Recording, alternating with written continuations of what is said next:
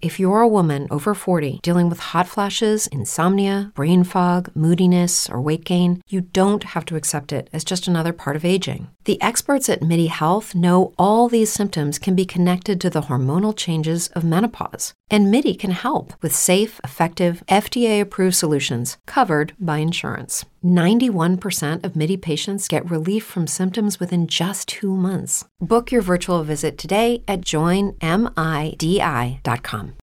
You are listening to Chthoniya, the podcast of the dark feminine. Chthoniya's logo was designed by J.R. Malpair. Background music is Phantasm by Kevin MacLeod.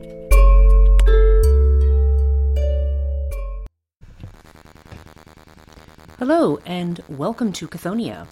I'm your host, Breach Burke. Um, it's a little strange for me today because this is the first time I'm actually recording a new podcast since April. I actually been doing them in groups at this point. And one of the things I've been doing is, you know, uh, like I did all the Mahavidyas, I tried to finish up that set together. And probably over the next couple of weeks, I'm going to try to finish up this next set, um, just to kind of give uh, regular listeners an idea of what's coming up for this year. Uh, we're about to start the series on the matrikas. Now, there's well, we'll talk. I'll explain what that is in in a moment.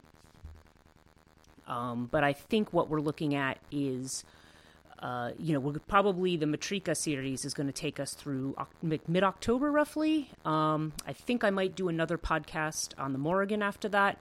Uh, the last one I did was last year, uh, last October, with April Shaley. Uh, that one, the the sound was a little weird on that one. Um, I know April was um, recording from a very strange uh, location, so there wasn't a, you know, she didn't have a normal microphone. Um, so what we're going to do is, uh, so I'm going to do that, and then I'll probably um, finish out the year with some Egyptian goddesses, um, you know, of uh, some some Egyptian dark mothers who we will talk about. So that's what the rest of 2020 is probably going to look like for this podcast. In the meantime, we are going to get into the subject of matrikas, and the first matrika we are going to talk about today is Chamunda. Okay. Um, now, first of all, you're probably asking, well, maybe you're not, if you're, if you're depending on how familiar you are. Um, what is what is a matrika? Okay, now the matrika matrika is actually a word that means mother. Okay, and often there's a reference to the sapta matrika or seven uh, matrikas or seven mothers. Um, there's also a reference to the asta matrikas, which is the eight mothers, and in that one, uh, Narasimhi is also included as one of the um, uh, the you know one of the one one of these particular um, quote unquote mother um, images or mother deities. And the um, so you know again depending on which um, text you're reading, which which epic, which uh, Purana, um, you'll you'll see certain different varieties. And matrikas, um, okay, what they literally are referred to as they're they're they're these very they're referred to as mothers, but they're actually extremely fearsome in their aspect. Um, there's, uh, I'm just, you know, one of the um, discussions of them suggests that they were emblematic, as they say, of childhood pestilence, fever, starvation, and disease, and propitiated in order to avoid these ills. Now, at a more fundamental level, a matrika is a is a shakti. it, it is a manifestation um, of uh, the Devi, of the um, you know the supreme shakti, of the of the power, of the feminine power of the universe and uh, these these and where they're often seen. Now, one the, the story that we're probably most familiar with with the Matrikas, um, it's in you know the, the Kalika you know Puranas and also in the Devi Mahatmayam. There's a lot of overlap between those two, and I'm actually going to read um, about Chamunda from uh, the. Um, the, the Durga Saptashati or the Chandipat, which is which is from the Devi Mahatmayam. Um, I have there's a there's a chapter in there. Actually, it's chapter seven. Interestingly, uh, that that talks about uh, Chamunda and what the what the story is that most people associate with Chamunda. Um, and what we see these these matrikas doing is they often seem to have a protective function. Remember, we had my earlier podcasts. We had talked about the idea of the terrible mother. We talk about the devouring terrible mother, which definitely applies here. Um, but also as the mother, you know, who in that role is protective one thing about I think these these really scary looking goddesses is that you know especially if you're female, you have this idea that um, you know, these these goddesses, you know, protect you from stuff. I mean, they're not they're not fooling around. And I can tell you that Chamunda, in particular, is a goddess that you um, that you don't fool around with. Um, now, uh, well, you know, let me let me sort of make a um, make a start here. I want to I want to talk a little bit about her specifically. Um, I do also want to say, though, that the matrikas are also associated with a group of goddesses called yoginis. Now, the yoginis are sometimes considered to be the daughters of the matrikas, so it's weird that you could have matrikas and yoginis that are the same, but they also may just be other manifestations of, of the Devi, like another another version of the Shakti. Because there, you, you have you have okay, if we go with the system that says that there's eight matrikas, then generally with those is multiplied by eight, you have sixty four yoginis. Okay. So it's like each of them, it's like, you know, for each one of them, there's, there's like seven more. So that which, you know, which makes a total of eight um, for each, and then that's 64. And that, that tends to be associated with the yoginis um, who are, um, reside in the Sri Chakra, or the, uh, the, um, the home of the Devi, as it were. So we, so the yoginis, so the yoginis are another. I mean, the term yogini is used for other things too. It can be used for a female uh, tantric practitioner. It can be used for uh, a female yogi. Um, you know, the term is used in a lot of different uh, cases and in a lot of different ways. But um, but there's but a lot of times now now the other thing too. Now, if you remember from our discussion of the Mahavidyas, um, there's the independence factor when it comes to the matrikas. Um, now, some of the some of the matrikas are considered to be the shakti or power of male divinities. Okay, so there's, um, you know, for example, Komari, uh, who we'll talk about in the next podcast, is, um, you know, considered to be the Shakti of uh, Komara or Skanda, who is the god of war. Okay. Um, there's, there's, you know, the, the Matrikas who are considered to be the Shaktis of like Vishnu or, um, you know, uh, Brahma or some of these other deities. Um, now, the one we're talking about today, Chamunda, is in fact the only Matrika who is the Shakti of the great goddess Devi herself. She has no male counterpart whatsoever. The other thing worth knowing about Chamunda is that Chamunda is, um, well, okay, like her and like a lot of the Matrikas, they're very, very old. Okay, they they have a tradition in the Vedas. They get picked up by the Brahman uh, Brahmanic traditions. Okay, um, and the sort of the sort of proper Hindu worship um, as we know it. Um, however, all of them seem to have origins that are much much older. Uh, whether it be in certain local deities, you, you, kind of see this in Greece too. When you talk about um, Mount Olympus and you talk about uh, like Zeus, for example, and um, Zeus and Artemis and Hera and uh, Aphrodite, all these goddesses, they they sort of end up taking on attributes of um, you know other local deities that are there.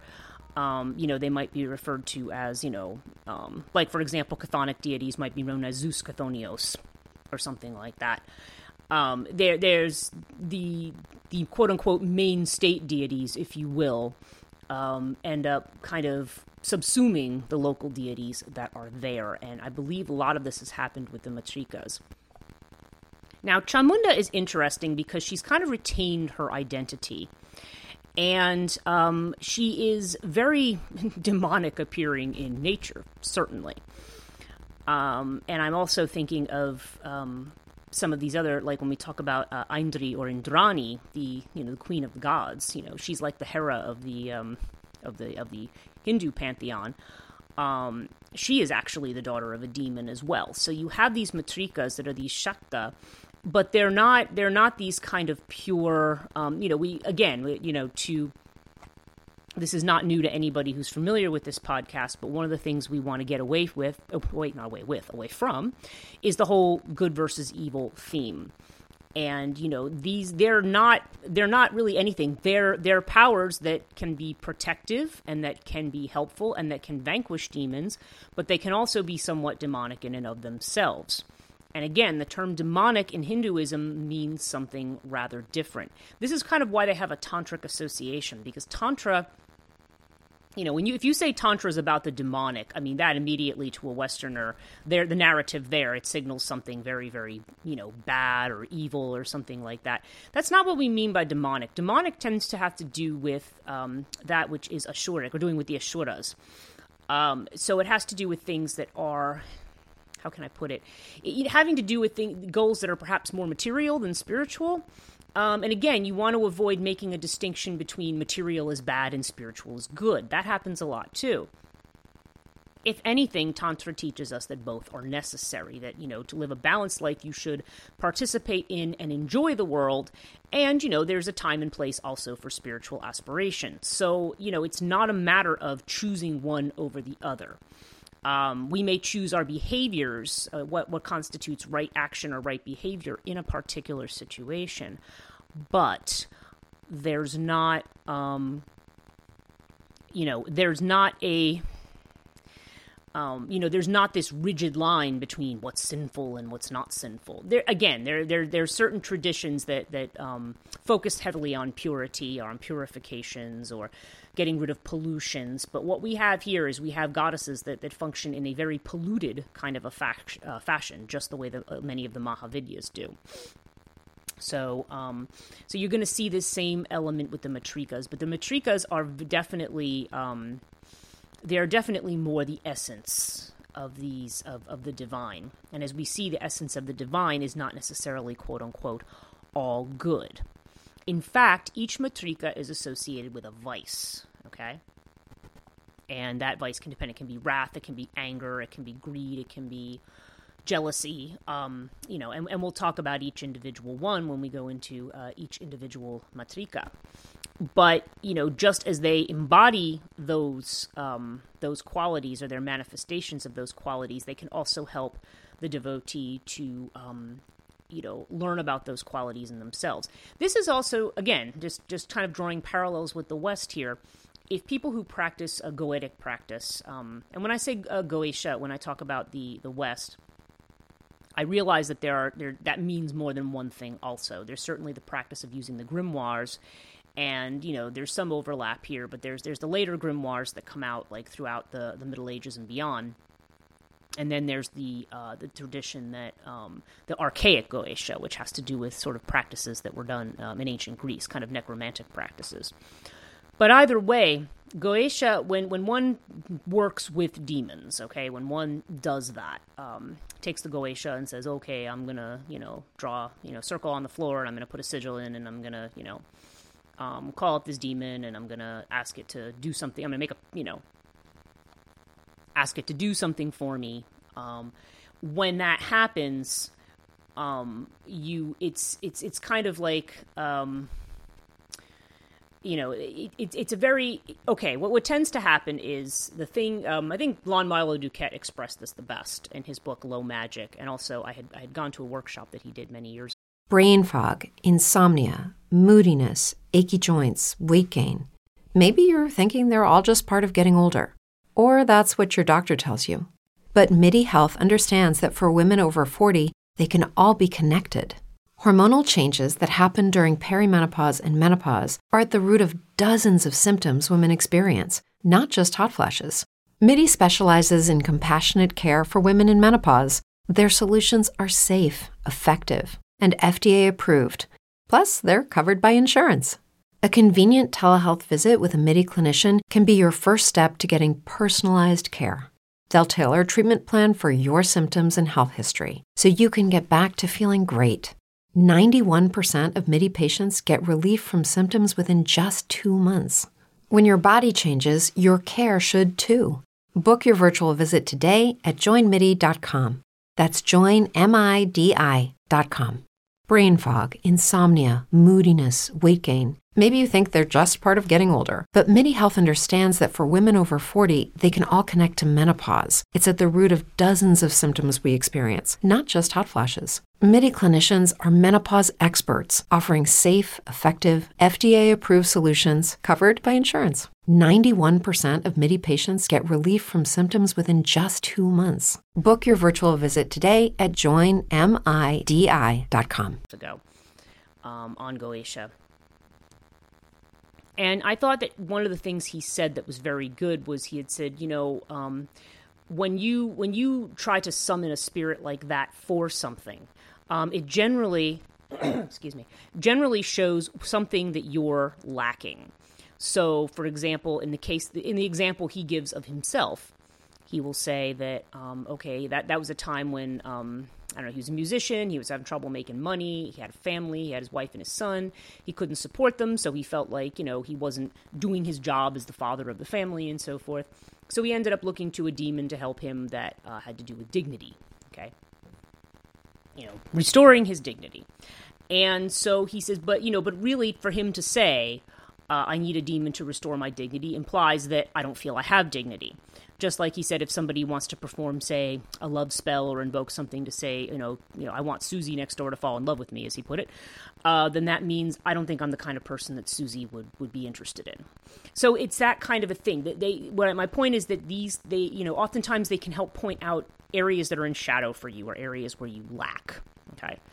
Um, so, uh, so yes. So if you appeal to a um, a matrika who has to do with jealousy, for example, then um, you know, then that could mean that jealousy is a problem for you, that you're very possessive, um, that you're, um, you know, that, that you um, can't let go of certain things or you have attachments to certain things. So, just as a way of example. Okay, so this is a very long preface, but I feel like it's it's important to explain what the matrikas are and their role as we're going to get into this series talking about them individually. So now we are going to move on to Chamunda. Now Chamunda is um, okay. Let me let me describe how she uh, how she appears here. Um, and okay, so I'll, I'll read a little bit of a description of her. The black or red colored Chamunda is described as wearing a garland of severed heads or skulls. Uh, she's described as having four, eight, ten, or twelve arms, holding a damaru or drum, a trishula, a trident, a sword, a snake, a skull mace, a thunderbolt, a severed head, and a panapatra, which is um, a drinking vessel or a wine cup, or a skull, or sometimes she has a skull cup filled with blood. Standing on the corpse of a man, or seated on a defeated demon or corpse. Okay, so this is how she is portrayed. Uh, Chamunda is depicted adorned by ornaments of bones, skulls, and serpents. She also wears a Pavita, a sacred thread worn mostly by Hindu priests, of skulls. She wears a Jata Mukuta, that is a headdress formed of piled, matted hair tied with uh, snakes or skull ornaments. Sometimes a crescent moon is seen on her head. Her eye sockets are described as burning the world with flames. She is accompanied by evil spirits. She is also shown to be surrounded by skeletons or ghosts and beasts like jackals, who are shown eating the flesh of the corpse which the goddess sits or stands on. The jackals and her fearsome companions are sometimes depicted as drinking blood from the skull cup or blood dripping from the severed head, implying that Chamunda drinks the blood of the defeated enemies. The quality of drinking blood is usually a characteristic of all matrikas, and Chamunda in particular. At times, she is depicted seated on an owl, her vahana, mount or vehicle. Her banner figures an eagle. Okay. So, we, as we can see, she is very um, scary looking goddess. Um, it's interesting that there's not a whole lot of artwork of Chamunda that I have seen. Or the artwork I've seen of her has made her a little bit more like Kali. And sometimes she is actually conflated with Kali, just like you see that with Tara and with some of these others. And to a certain degree, yes, there's definitely an overlap in qualities and energy uh, between these, these goddesses. Um, now, the main story uh, surrounding Chamunda, as I said, comes from the Chandipat, um, also known as the Durga Saptashati, 700 verses in praise of Durga, which is a, is a piece that comes from a larger um, epic known as the Devi Mahatmayam. Okay. And I did do a podcast on the Devi Mahatmayam uh, a few months ago now, actually. So let's start. Um, I actually have my copy of the Chandipat here, and it's the one translated by um, uh, Swami Satyananda Saraswati. And so I'm going to read the translation. Now, in this translation, Chamunda is referred to as the, um, let me find how they say it here, um, the remover of darkness. Okay, so that is how she is translated here. So when you hear remover of darkness, we are talking about Chamunda. Okay. And the chapter starts with a meditation upon Matangi, okay, as we know, who is one of the um, Mahavidyas associated with pollution. So uh, interesting that that's the introduction to the Chamunda chapter. Okay, so um, here we have we have this battle. This is this is the section, and I've again I've talked about this before, so I don't want to rerun through the whole story. But um, this is when the um, the Asuras, the great ego, um, and all of the bad qualities, as you could say, um, have taken over have taken over the world. Okay, they they've taken over, and um, you know, so the gods, of course, appeal to the Devi to destroy them. I'm going to make one quick side note here that's important. One of the things I have noticed in reading a lot of stories about Asuras or demons who practice austerities and certain purifications and spiritual practices in order to achieve a boon. See, their, their, their purpose is to achieve something, okay? It's not mere it's not simply it's not to achieve necessarily knowledge or, you know, what we might think of in our terms as improvement they're they're generally trying to get something. They're trying to get power for themselves of some kind. And when they do this, um, I've noticed that when they request a boon uh, from Brahma or from Shiva or from any of these gods for what they do, um, sometimes they try to request immortality, and they're told, "You can have, you can't have that. You can have something else. You can't have that." Um, often, what they want and this isn't true in all cases, but it's true in a lot of cases, probably most of them, is that they want the they want to be invincible. They want it so that no man can kill them. Okay? Now, this is important that no man can kill them. Okay? Which means that uh, a woman could kill them. Okay, so this is if you wonder why the Devi is frequently called up, a lot of times you have demons that are invincible to any kind of male uh, deity or or whoever um, that that can't they, they can't they can't be vanquished. It requires a woman, and there's kind of an, there's um, there's kind of an almost patriarchal arrogance there. It's just kind of like, yeah, well, I don't need to mention women because what's a woman gonna do? I mean, she's not gonna defeat me, right? Well, as they find, that's uh, you know because women, you know, are, are, always portrayed as like always sweetness and light, and you know, and uh, you know, they're they're not going to do anything. Well, as we find out, that's not true. So, okay, so I'm going to read this translation of this chapter because this has to do directly with where we get sort of the Brahmin idea of Chamunda. Okay? In adherence to the command of self conceit, passion and anger set forth with four divisions of their army of thoughts, well adorned with weapons and armor. On a high peak in the Golden Mountains, they saw the goddess sitting on her lion, smiling with delight. Seeing her, the thoughts made ready to capture her. Some took up their bows, some raised their swords, some collected round the goddess to begin the fight. Then the Mother of the Universe became very angry with those attackers, and her face turned dark with rage. The eyebrows were scowling, and from her frowning forehead appeared the Remover of Darkness, with a terribly frightening face, who was holding a sword and a net in her hands. She wore a leopard skin garment and a garland of human skulls. Her flesh had withered, and she appeared as a skeleton of bones and very fierce. She displayed fantastic missiles of consciousness. Her mouth was immense, and she brandished her tongue as a sword that caused great fear. Her eyes were penetrating and somewhat red, and her fearful roar was humming in all directions. The remover of darkness killed many great thoughts, and after destroying an army of thoughts in great haste, she began to eat them all. She picked up elephants with one hand and put them into her mouth together with their protectors, the driver with his goads, soldiers, and bells. In the same way, she took warriors, horses, chariots with their charioteers, the entire cavalry of thoughts. She put them into her mouth and hideously began to chew. Some thoughts she grabbed by the hair, others she crushed at the throat, still others she trampled with her feet, and others she killed by a stroke to the breast. She picked up the great weapons of that army in her mouth, and in fearful anger she ground them with her teeth. She trampled that entire army of mighty and wicked thoughts and ate them all, and others she fiercely beat. Some fell by the blade of her sword, some were beaten by the missiles of consciousness, and some were crushed to death by her formidable teeth. In this way, that entire mighty army of thoughts was killed in a moment. Seeing this, passion attacked that excessively fearful remover of darkness. Also, that great thought, anger, raised his extremely terrible arrows and hurled a thousand discuses against the fearful eyed goddess. Those discuses entered her mouth, shone as a halo of light of the sun absorbed in many clouds. Then, with a fearful roar, the remover of darkness laughed furiously, her teeth radiantly gleaming in her fierce mouth.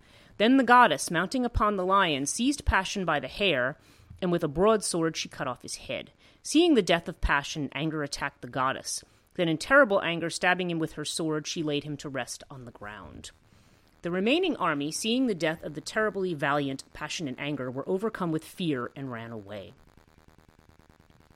Thereafter, the remover of darkness took the heads of passion and anger in her hands, and brought them to she who tears apart thought, and spoke to her with a great laugh. I present to you two great beasts, passion and anger. Now, in the war of sacrifice, you yourself will kill self conceit and self depreciation. Uh, then the Rishi says, Seeing the heads of the two great thoughts, passion and anger, Chonda and Munda, uh, brought there, the goddess of welfare, she who tears apart thought, said in sweet words to the remover of darkness, since you have brought me the heads of passion and anger, henceforth you will be known in all the worlds as the slayer of passion and anger, Chamundeti. Okay? Okay. okay, so um, so this is the traditional idea. Now, first she kind of starts out as almost a Kali-like manifestation. She's this emaciated skeletal figure wearing a tiger skin. Tiger skin, as we know, represents the um, ability to control desire. So, as as ferocious as she is, and as enraged as she is, it's a sign that she really does have it under control, in spite of how things might appear. But um, she almost has almost like a function of a black hole. She just swallows everything up, and um, there's there's there is a similarity to Kali there because if Kali is the devourer of time, you know, it's the idea. Um, or we also think back to Greek mythology with Kronos, you know, swallowing his children. Um, there's this idea of the devourer, and it always seems to be a deity associated with time that is a devourer. Um, but here we see her, um, excuse me, having to do with passion and anger. Okay, she is devouring um, you know the the deities having to do with um, you know the way in which we um, act hastily or we we act from motives it's when our you know emotions are important but when our emotions get out of control um, you know it, you know like any of the the um, the asuras, I mean, the asuras by themselves, um, they represent just qualities. You know, we don't want to say that they're good or evil, um, but what frequently happens is those qualities get out of control. So when we have passion and anger, we have, you know, excessive force. We have, uh, you know, actions not only that are irrational, but are just, um, how can I put it? They're they're not just irrational actions. They're, um, you know, they're they're just, um, they're they're, they're certainly brain fog, insomnia, moodiness, achy joints, weight gain. Maybe you're thinking they're all just part of getting older, or that's what your doctor tells you. But MIDI Health understands that for women over 40, they can all be connected. Hormonal changes that happen during perimenopause and menopause are at the root of dozens of symptoms women experience, not just hot flashes. MIDI specializes in compassionate care for women in menopause. Their solutions are safe, effective, and FDA approved. Plus, they're covered by insurance. A convenient telehealth visit with a MIDI clinician can be your first step to getting personalized care. They'll tailor a treatment plan for your symptoms and health history so you can get back to feeling great. 91% of MIDI patients get relief from symptoms within just two months. When your body changes, your care should too. Book your virtual visit today at joinmidi.com. That's joinmidi.com. As humans, we're naturally driven by the search for better. But when it comes to hiring, the best way to search for a candidate isn't to search at all. Don't search, match with Indeed. When I was looking to hire someone, it was so slow and overwhelming. I wish I had used Indeed. If you need to hire, you need Indeed. Indeed is your matching and hiring platform with over 350 million global monthly visitors, according to Indeed data, and a matching engine that helps you find quality candidates fast. Ditch the busy work. Use Indeed for scheduling, screening, and messaging so you can connect with candidates faster. And Indeed doesn't just help you hire faster. 93% of employers agree Indeed delivers the highest quality matches compared to other job sites, according to a recent Indeed survey. And listeners of this show will get a $75 sponsored job credit to get your jobs more visibility at Indeed.com slash podcast. That's Indeed.com slash podcast. Terms and conditions apply not the appropriate actions for those situations. They could be overreactions. Um, so here we have so here here we see the role of these kinds of terrible, ferocious mothers as those that um, that that that kind of still the passions. You know, that's kind of like okay, let's let's let's you know slap you in the head a few times and get you back in control of yourself. You know, the the the deities that shake you and go, all right, get get a grip. You know, here's the reality. You know, this is it. You have to deal with this. Um, and it can kind of be in your face like that. So, um, you know, so okay, so we we see this role of Chamunda, and when she's gen- generally um, propitiated in temples or brought up in prayers or in bhajans or things like that, um, she's generally brought up in the same breath as Kali, and she is also considered to be, you know, this this kind of um, this this demon slayer, this demon devourer. Okay, now, having said that, um, I'm I'm looking at the um, book, I, and I did a review of this book on the Chthonia blog, so do check that out. Um, this is from Theon Press. It's a book called Ferocious that actually gets into all of the aspects of the matrikas. Okay, and it actually, even though it's it's dealing with the septa matrikas, it does deal with all eight. There, um, Narasimhi is put in the in the appendix there. And um, one of the things that they note is they said Chamunda looks demonic, and she is demonic. Okay, one thing you have to think about is when you have a deity that continually drinks the blood of demons, that the idea is that that drinking of blood gives you the qualities of that which you are drinking, okay? Which uh, you know, that which held the blood, okay? That's more, you know, what the way I want to want to say that. So she is um you know, so she, you know, so you know, she she doesn't but the, the, the kind of energy that she has can be very very easily offended um, is very volatile, and you don't want to approach that energy, um, you know, frivolously or flippantly. Um, people who are magicians who maybe appeal to the matrikas for um, assistance. Um, now, Chamunda is one of those that you you don't.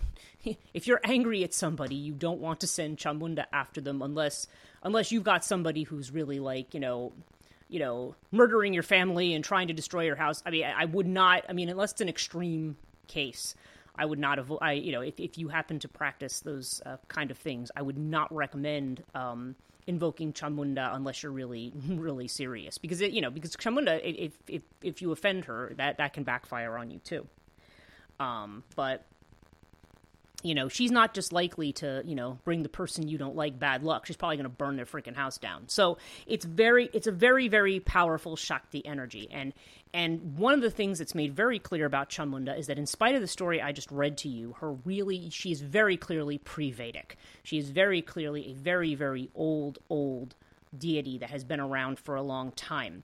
And what's interesting is that the the sort of um, egalitarian nature of her, in the same way that you see with gods like, say, Bacchus or Dionysus, where the very powerful and the very wealthy, and in this case, the very high caste, worship Chamunda, but also the very lowest, the untouchables, um, and the people or classes of thugs and criminals and um, you know the poverty stricken. They also appeal to Chamunda. Chamunda is a very very democratic goddess. I mean, she is not um, just for one. And as they imply in the Ferocious book, they said, you know, she probably would not be around this long or propitiated if the, the rites to her did not actually yield some kind of result.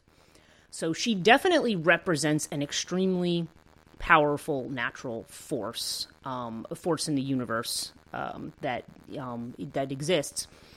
And yes, they're always kind of brought into these stories, um, and, and the idea is that you are to bring Chamunda in and, and make her a demon slayer, it's a way of kind of um, taking that very, very raw and um, powerful and dangerous energy and kind of directing it towards, um, you know, a, a, different purpose or a different, um, a different idea. Um, now, the other story about um, uh, that I'm not going to read to you right now, but I'll just tell you about within the same um, Durga Saptashati uh, about Chamunda is that she drinks the blood of Rakta Bija or Rakta Vera. Now, Rakta Bija is a demon who is like a demon of addiction. Uh, the idea is that his boon is that when you kill him, another one of him, fully fully grown and fully armored, appears. Okay. So, um, so Rakta Bija is like this. Literally means the, the, name literally means seed of desire. Okay, and the idea is, you know, it's uh, the more you try to get rid of something, the more it the more it multiplies you know? So if you think the way that they often describe it is like okay if you're you're on a diet and you know you're somebody i don't know trying to diet by like living on like lettuce and water or something um, and then eventually your your desire just wells up and you go in and eat everything in sight in the refrigerator you know? Just just as an example you know? It's like when you're trying to abstain or try to get away from it it just makes you want it that much more okay? That that would be the psychological kind of equivalent of that and obviously there's a whole spectrum of, of responses there. But um, so what ends up happening is Chamunda, you know, and, and again, sometimes again conflated with Kali here. She runs her tongue along the ground, and when she does so, she drinks up the blood of Raktabija so that he cannot replicate. So again, so here's a goddess who frees you um, from delusion, who frees you from passion, anger, and also from addiction. Okay, so she's so so you have this very very powerful and potent energy. At the same time, um, again, she's frequently um, invoked uh, against enemies and in sort of um, these kinds of what you might call black magical contexts. So she to me is kind of you know she's sometimes considered the first of the matrikas and you can see that you know and i don't know whether that has to do with age whether that just has to do with um, her role um, but she is definitely um, and, and, like Dhumavati, by the way, she's also associated with old age and disease at times. So again, these are these are forces that are that are very fearsome, but um, but they but they are here. They are natural forces. Now, um, just a little bit more background here. Uh, Ramakrishna Gopal uh, Bhandarkar, which I, I, think I took this from a um, possibly I took it from a source on the web, um, possibly Wikipedia. Um, but I think I don't think it was actually it was probably another one of the Vedic sites that I that I found. There's so many of them out there, I, I start to lose track of what they are. But he says that Chamunda was originally a tribal goddess worshipped by the tribals of the Vindhya mountains in central India.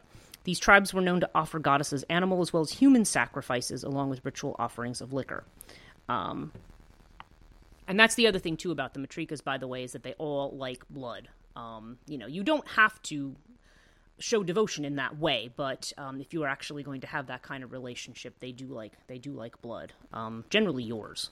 Um, so just um, not that not that that's required if you want to um, you know recite these goddesses mantras or or show a devotion to them. You don't have to do that.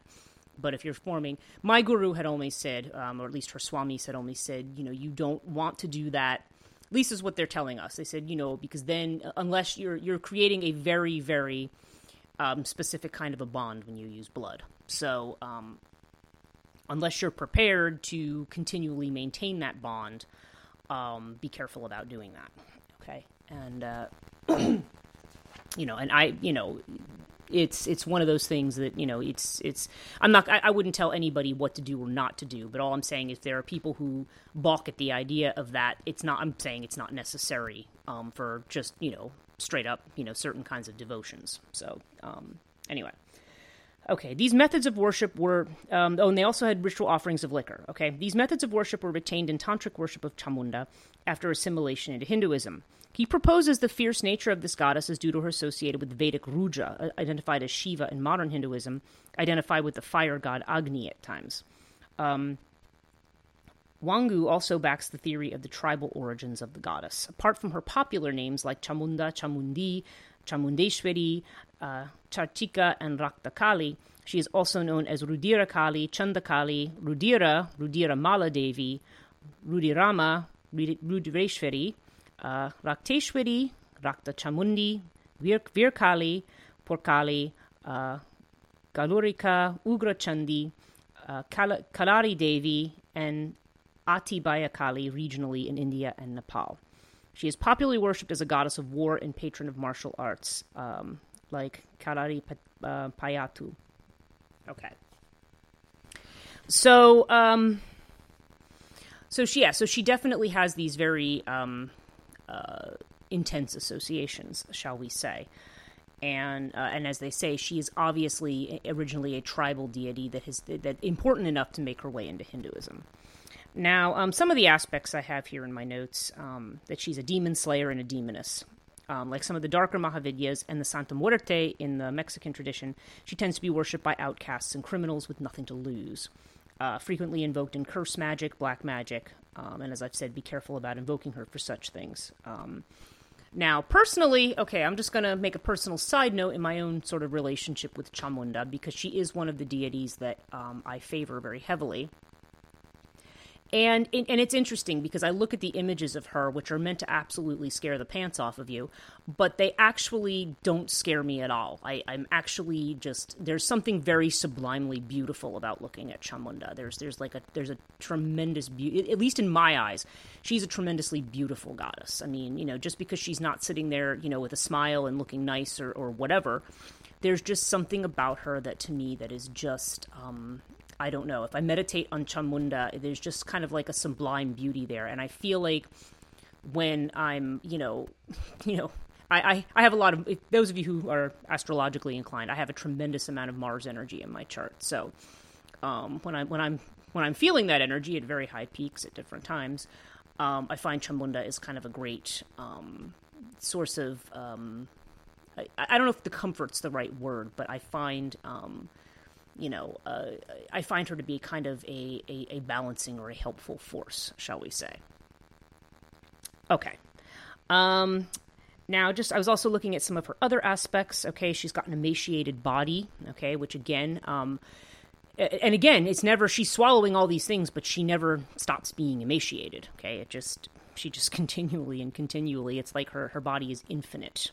Okay and it may the emaciation may represent old age and disease and death um, you know and you know so so again as i said earlier she's a kind of black hole. She's like a void beyond time and space that eventually devours everything.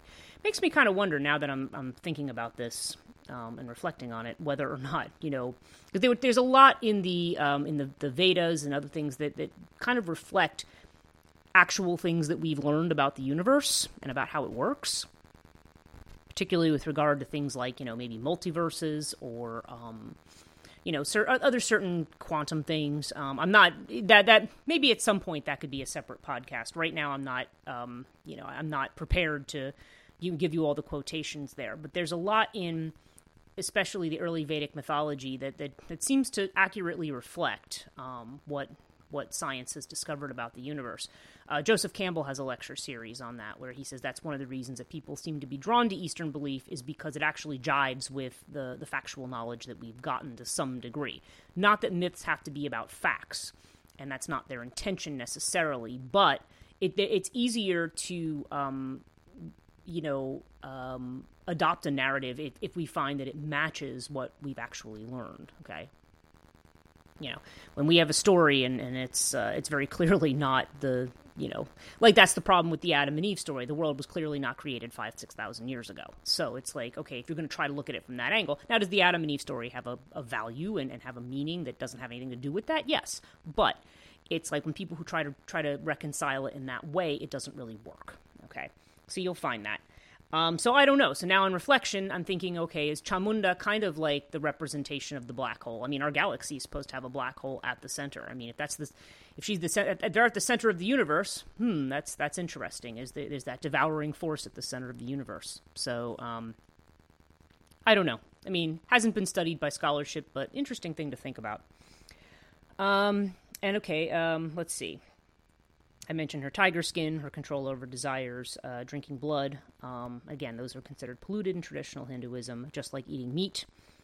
Um, but she can continue again to take in these things, and we say she's not affected, but um, I mean, if she's already of that essence, then then no, it's not going to have. It's not going to change her from being a, a you know a, a, beneficent goddess to to being a nasty one or something like that. I mean, she's she's already got kind of the um, I would say the dual aspects because even though she she is very um, sort of has these proclivities that are very um, frightening, um, I, I, would I still would not portray her as sort of this entirely evil goddess. Um, I, I, don't I don't feel that um, you know I, I don't feel that it's it's it's that that simple of a distinction. Um, yeah, she has again, like a lot of the Mahavidyas did, um, and especially the ones who are closer to Kali in nature. She is associated with graveyards, and uh, cremation grounds. Um, and there's also this sort of liminal aspect to her because she's she you know she appeals to brahmins and to lower castes alike okay? And she's in orthodox hinduism and she's in tantra okay? So that's that's a very powerful and pervasive energy. I mean you don't you don't always see that. A lot of times especially the matrikas a lot of times they're worshipped as a group and not necessarily as individual deities but chamunda has her own temples okay? And um you know she has she has she has you know worn the test of time. She has been around a, a very very long time. Um, and again there's her independence. Um, she acts you know even though she may be acting in in concert with other um, other deities she basically is, very much in her own right. She has no um, male attachments whatsoever okay? Um, and, and again, this is remarkable for someone who is considered to be associated almost entirely with inauspicious things. Um, now, I have another note here um, about the um, uh, uh, Kshatriyas. I don't know if I'm saying that right. Uh, Kshatriyas and, and the Jain, Jainist community often worship Chamunda as a Kula Devi or family deity. Um, and uh, also in you know different um, uh, the Chapa dynasty worshipped her as a Kula Devi. The Kutch, uh, Gujar um, Kshatriyas, it's the KS that's driving me, that's throwing me here, worship her as a Kula Devi, and she has temples in uh, Sinugra and uh, Chandia. Okay. And a lot of this is in South India. Um, so she, she definitely tends to have a very, very strong presence in South India. Um, I had another um, note about her, so let me just see um, what I wanted to say here. Um, let's see. So something. Okay, I think I just had another note here. Um, this is from Ferocious. I remember I had uh, certain pages had, stood out to me, and this is on the idea of, um, of, of the ancient nature of Chamunda. It says this theme of a deity that embodies dark or negative tendencies applies to Chamunda, but also applies to Matrika group of goddesses which she belongs. It is also important to note here that Chamunda and or Kali began as marginalized deities that gradually came to take more and more power and social prestige over the centuries. This text is also interesting to our study because it explores how different deities with similar attributes come to be associated and eventually understood to be non different or the same entity altogether. Okay. Um, additionally, we know with certainty that the origins of Chamunda are very early. In terms of material evidence, Chamunda's cult is attested to by an inscription found at Gangadhar in Rajasthan. This inscription provides evidence that A. Chamunda was already considered an established deity by the 5th century, B. Chamunda was connected by them with the Matrikas and the Dakinis, which are another type of yogini type energy. They're calling them sinister female energies, but yes, Dakinis tend to be associated with these tantric goddesses. And C. Chamunda was equated with tantric and esoteric practices and was able to fulfill all wishes. Thus, we have a deity that is clearly associated with corpses and dakinis, both of which are polluting and polluted, and yet is also a source of wish fulfillment and magical power. That people were willing to risk approaching such an entity is evidence that Chamunda was indeed able to fulfill the wishes of her devotees, as they were clearly less threatening, uh, less th- clearly less threatening goddesses to approach. Okay. Um, so uh, it's rather rather interesting um, uh, discussion here of Chamunda. So I think that's that's most of what I want to say uh, about Chamunda for today. Um, I have no idea how long I've got. I never do when I when I start doing these podcasts. They just kind of everything just kind of goes, and I always look at what I have and I go, oh, do I really have enough material to talk about this person? And then it turns out I've been talking for like an hour and a half or something. So uh, so I'll, I'll probably. Um, stop here because I think I've actually covered all of the aspects that I think are uh, important with regard to Chamunda.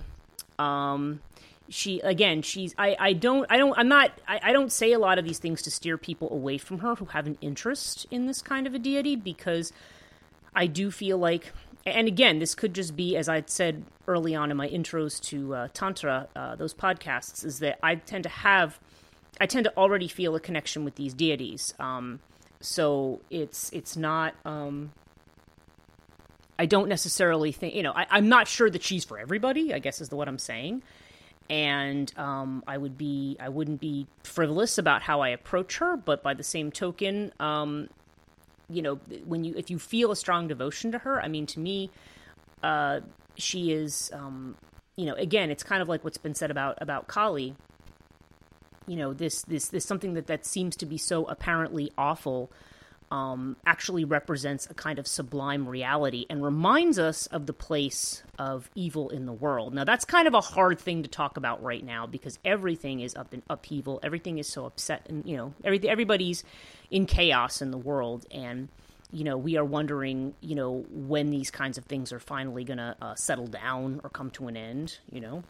Um, but the upheavals, of course, are necessary if you want to make substantive changes and um, and and it kind of makes you reconsider your ideas about you know what what we regard as inauspicious, okay, and what we regard as um, you know evil or as, as something to be you know avoided at all costs or vanquished or exorcised or gotten rid of.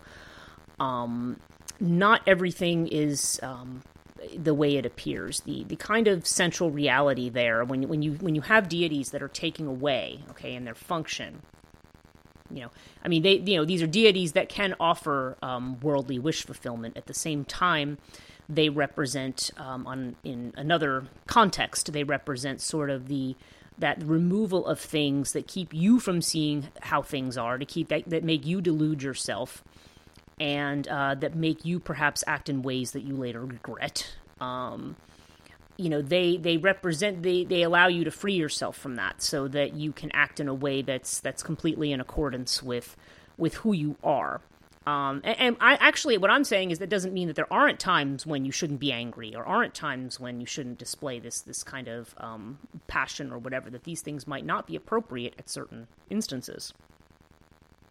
But by the same token, um, you know, it's uh, you know, it, it, again, it's it's a force that you want to keep in balance. It's not something that you um, you want to exclude. You want to see where it fits in, and these kinds of deities um, can can force you to confront that. Um, and it's you know, but I would say use those energies with care.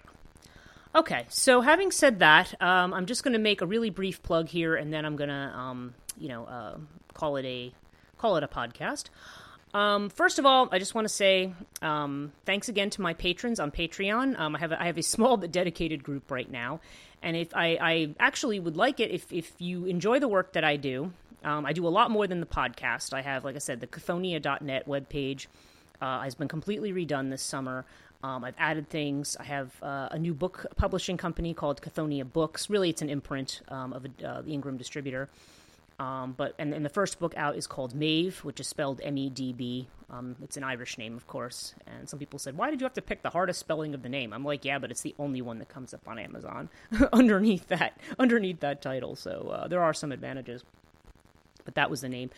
Uh, so I have I have that novella that's come out. I am finishing up one on the Morrigan. Um, I, I, originally had had a whole outline on Chthonia.net, but I've taken a lot of it down because in the last few weeks um, I've had a complete revisioning of the whole project. So and uh, like I said, in this past week alone, I've written fifty one thousand words. So I'm I'm really trucking along on this, um, and I'm hoping that I will have a reasonably good version, um, certainly by August, and I'm hoping by this fall that that will be the next release of Chthonia Books. But Chthonia Books also, I am also taking submissions from other people. I've kind of done a soft launch launch of it for this summer because I've also been um, increasing my Reiki practice, um, increasing my tarot practice. I probably do owe people another liminal tarot video. I just haven't, um, you know, I, have had all kinds of tech problems this summer too. That's another another issue. Even without Mercury retrograde, I've had a lot of tech issues. So, um, you know, so I'm I'm still um, fumbling my way through those. I guess you might say.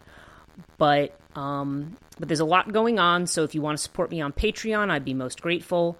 Um, if not, just at least like what you know what I'm doing on social media.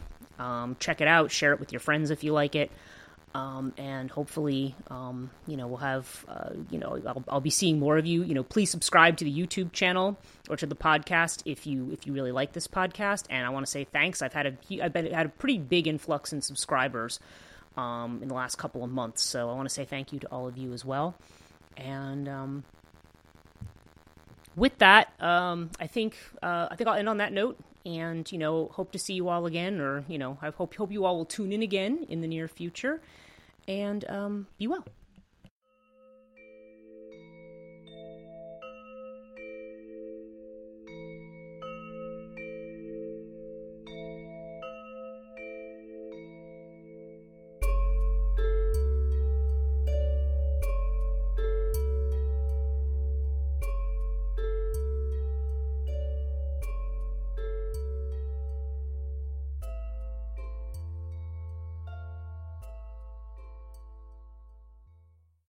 As humans, we're naturally driven by the search for better. But when it comes to hiring, the best way to search for a candidate isn't to search at all. Don't search, match with Indeed. When I was looking to hire someone, it was so slow and overwhelming. I wish I had used Indeed. If you need to hire, you need Indeed. Indeed is your matching and hiring platform with over 350 million global monthly visitors, according to Indeed data, and a matching engine that helps you find quality candidates fast. Ditch the busy work. Use Indeed for scheduling, screening, and messaging so you can connect with candidates faster. And Indeed doesn't just help you hire faster. 93% of employers agree Indeed delivers the highest quality matches compared to other job sites, according to a recent Indeed survey. And listeners of this show will get a $75 sponsored job credit to get your jobs more visibility at Indeed.com slash podcast. That's Indeed.com slash podcast. Terms and conditions apply.